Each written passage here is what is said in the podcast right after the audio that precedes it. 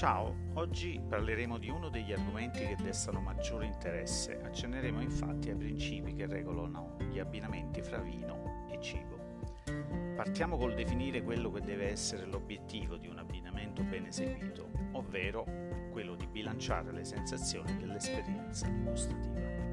Le sensazioni legate al cibo si dividono in due grandi categorie, durezza e morbidezza, comprendenti a loro volta percezioni del gusto più specifiche.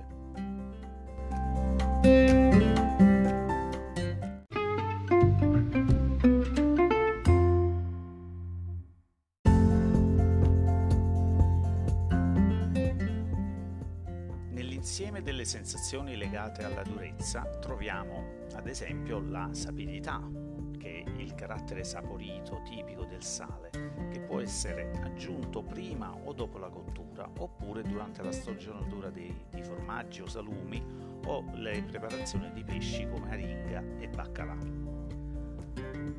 Altra sensazione legata alla durezza è eh, la tendenza amara, che si percepisce eh, sul fondo della lingua e può essere data da alimenti che hanno questa caratteristica intrinseca, ovvero propria, come ad esempio i carciofi, il radicchio, il fegato, il tartufo, gli affumicati, oppure deriva dalla cottura degli alimenti alla griglia e alla brace o per una forte presenza di erbe aromatiche.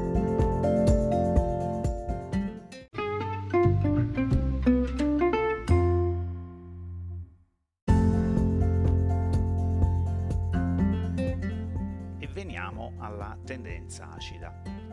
La percepisci eh, se c'è una presenza rilevante di sostanze acidule. È presente in quasi tutti i derivati del latte o nelle preparazioni a cui è stato aggiunto qualcosa di acido come ad esempio l'aceto, il limone o la salsa di pomodoro poco cotta.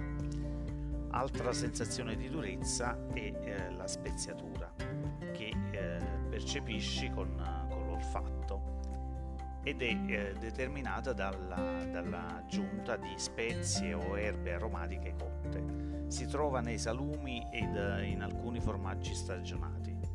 Questa sensazione a volte è accompagnata alla, dalla piccantezza. Ultima sensazione di durezza è l'aromaticità. La percepisci sempre con l'olfatto e può essere naturale, ad esempio alcuni pesci, formaggi, crostacei, funghi, o è qualcosa di gustoso e profumato dato da spezie o erbe aromatiche a crudo, usate anche in combinazione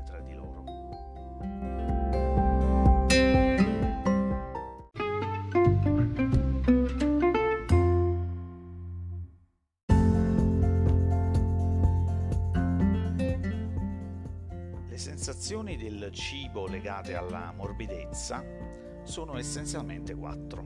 La grassezza, vale a dire la percezione data dai grassi solidi, ovvero da quelli che danno una sensazione solida tra la lingua e il palato. Il burro ed il lardo, ad esempio, danno quella sensazione pastosa in bocca perché non si sciolgono subito. Anche il cioccolato tendenzialmente fornisce questa sensazione perché contiene quasi sempre almeno un 30% di burro di cacao che è responsabile appunto di questa nota pastosa che il cioccolato, soprattutto eh, quello fondente, ci lascia in bocca dopo la deglutizione. Ma anche la carne, eh, il formaggio e alcuni salumi possono dare questa sensazione di grassezza. Altra sensazione legata alla morbidezza è l'untuosità, che è data dall'olio vegetale o da grassi animali liquefatti, che però eh, danno contemporaneamente sia la sensazione di untuosità sia la sensazione di grassezza. Mentre il grasso è qualcosa di solido, la nota untuosa è qualcosa di liquido che rende la lingua velata e insensibile se in una preparazione non c'è olio vegetale e non ci sono altri grassi liquidi, non possiamo avere questa sensazione. Altra sensazione legata alla morbidezza è la tendenza dolce, che è propria di un ingrediente e non è da confondere con la dolcezza vera e propria, che invece è data dagli zuccheri aggiunti in una preparazione. La tendenza dolce è invece qualcosa che assomiglia alla dolcezza, ma è più vicino all'insipido. È tipica degli amidi, dei carboidrati, delle carni succulente o del pane, dei formaggi, del latte, delle patate, della frutta, del pesce, eccetera.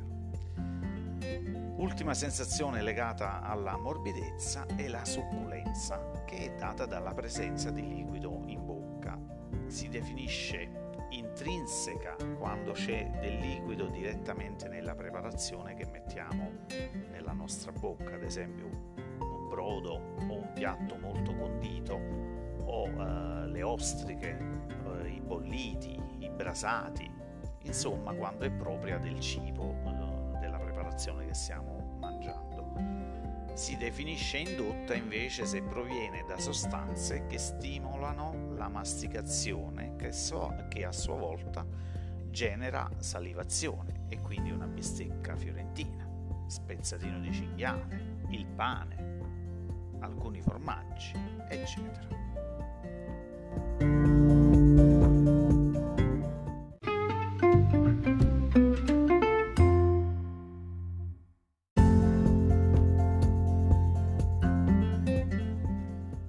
Sulla base di questa classificazione delle sensazioni gusto-olfattive sono stati stabiliti due criteri di abbinamento fondamentali, quello per analogia o concordanza e quello per contrasto o contrapposizione. Il criterio di concordanza riguarda essenzialmente le sensazioni di dolcezza. Un cibo dolce vuole un vino dolce. Mai servire un dessert accompagnato da uno spumante secco. A concordare devono essere anche struttura e persistenza. Alle quantità di condimenti, spezie e aromi che arricchiscono il sapore del piatto deve corrispondere un'adeguata intensità del vino che intendiamo abbinarvi.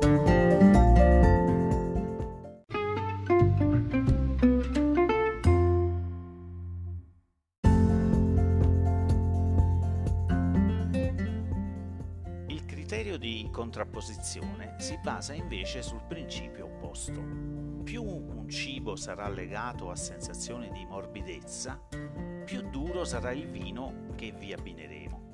Ciò significa che alla grassezza del cibo deve contrapporsi un vino fresco, sapido, cioè ricco di acidità e di sali minerali e magari possibilmente effervescente alla succulenza e alla untuosità cotta si contrappone un vino con un buon titolo alcolometrico e anche tannico, cioè con alta concentrazione di tannino, componente responsabile di quella sensazione astringente in grado di determinare una certa uh, ruvidità di bocca all'untuosità cruda e alla sapidità del cibo si contrappone un vino notevolmente alcolico. Alla tendenza amarognola si, ha, si contrappongono eh, vini alcolici o morbidi. Alla tendenza dolce si contrappone un vino sapido, acido o effervescente.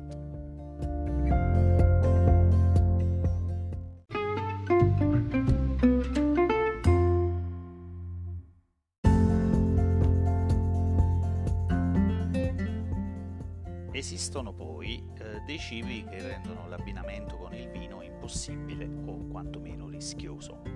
Si tratta di cibi che presentano caratteristiche talmente spiccate tali da offuscare le qualità organolettiche del vino.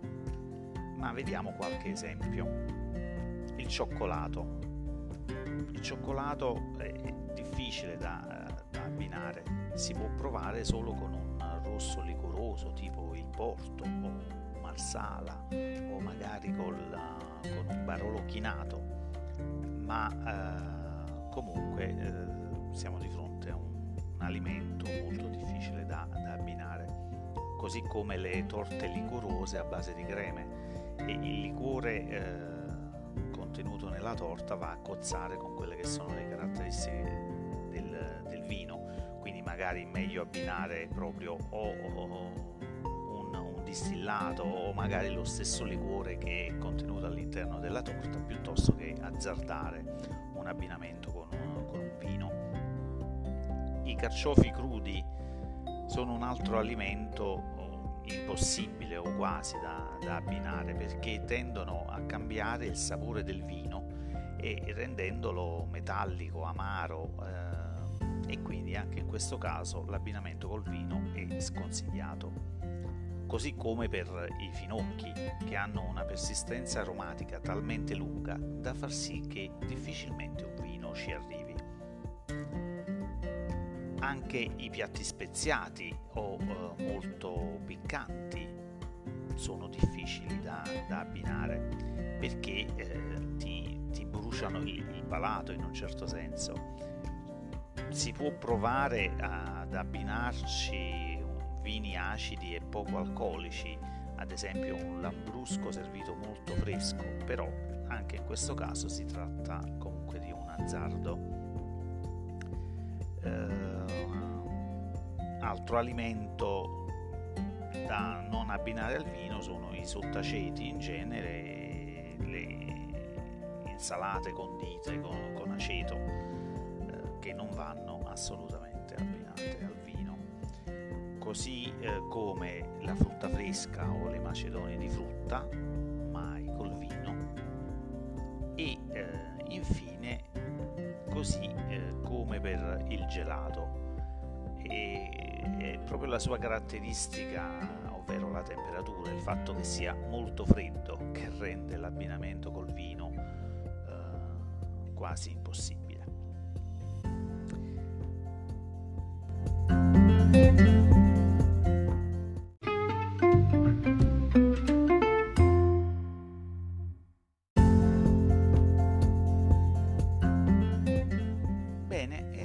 Per stasera siamo giunti alla fine. Prima di lasciarvi però eh, voglio dirvi che queste regole appena accennate sono ovviamente frutto di tradizione, studio e ricerca.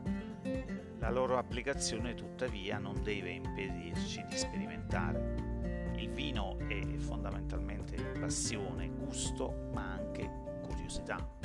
Cerchiamo quindi di assaggiare vini sempre nuovi e sperimentiamo abbinamenti sempre più particolari. Ci vediamo alla prossima.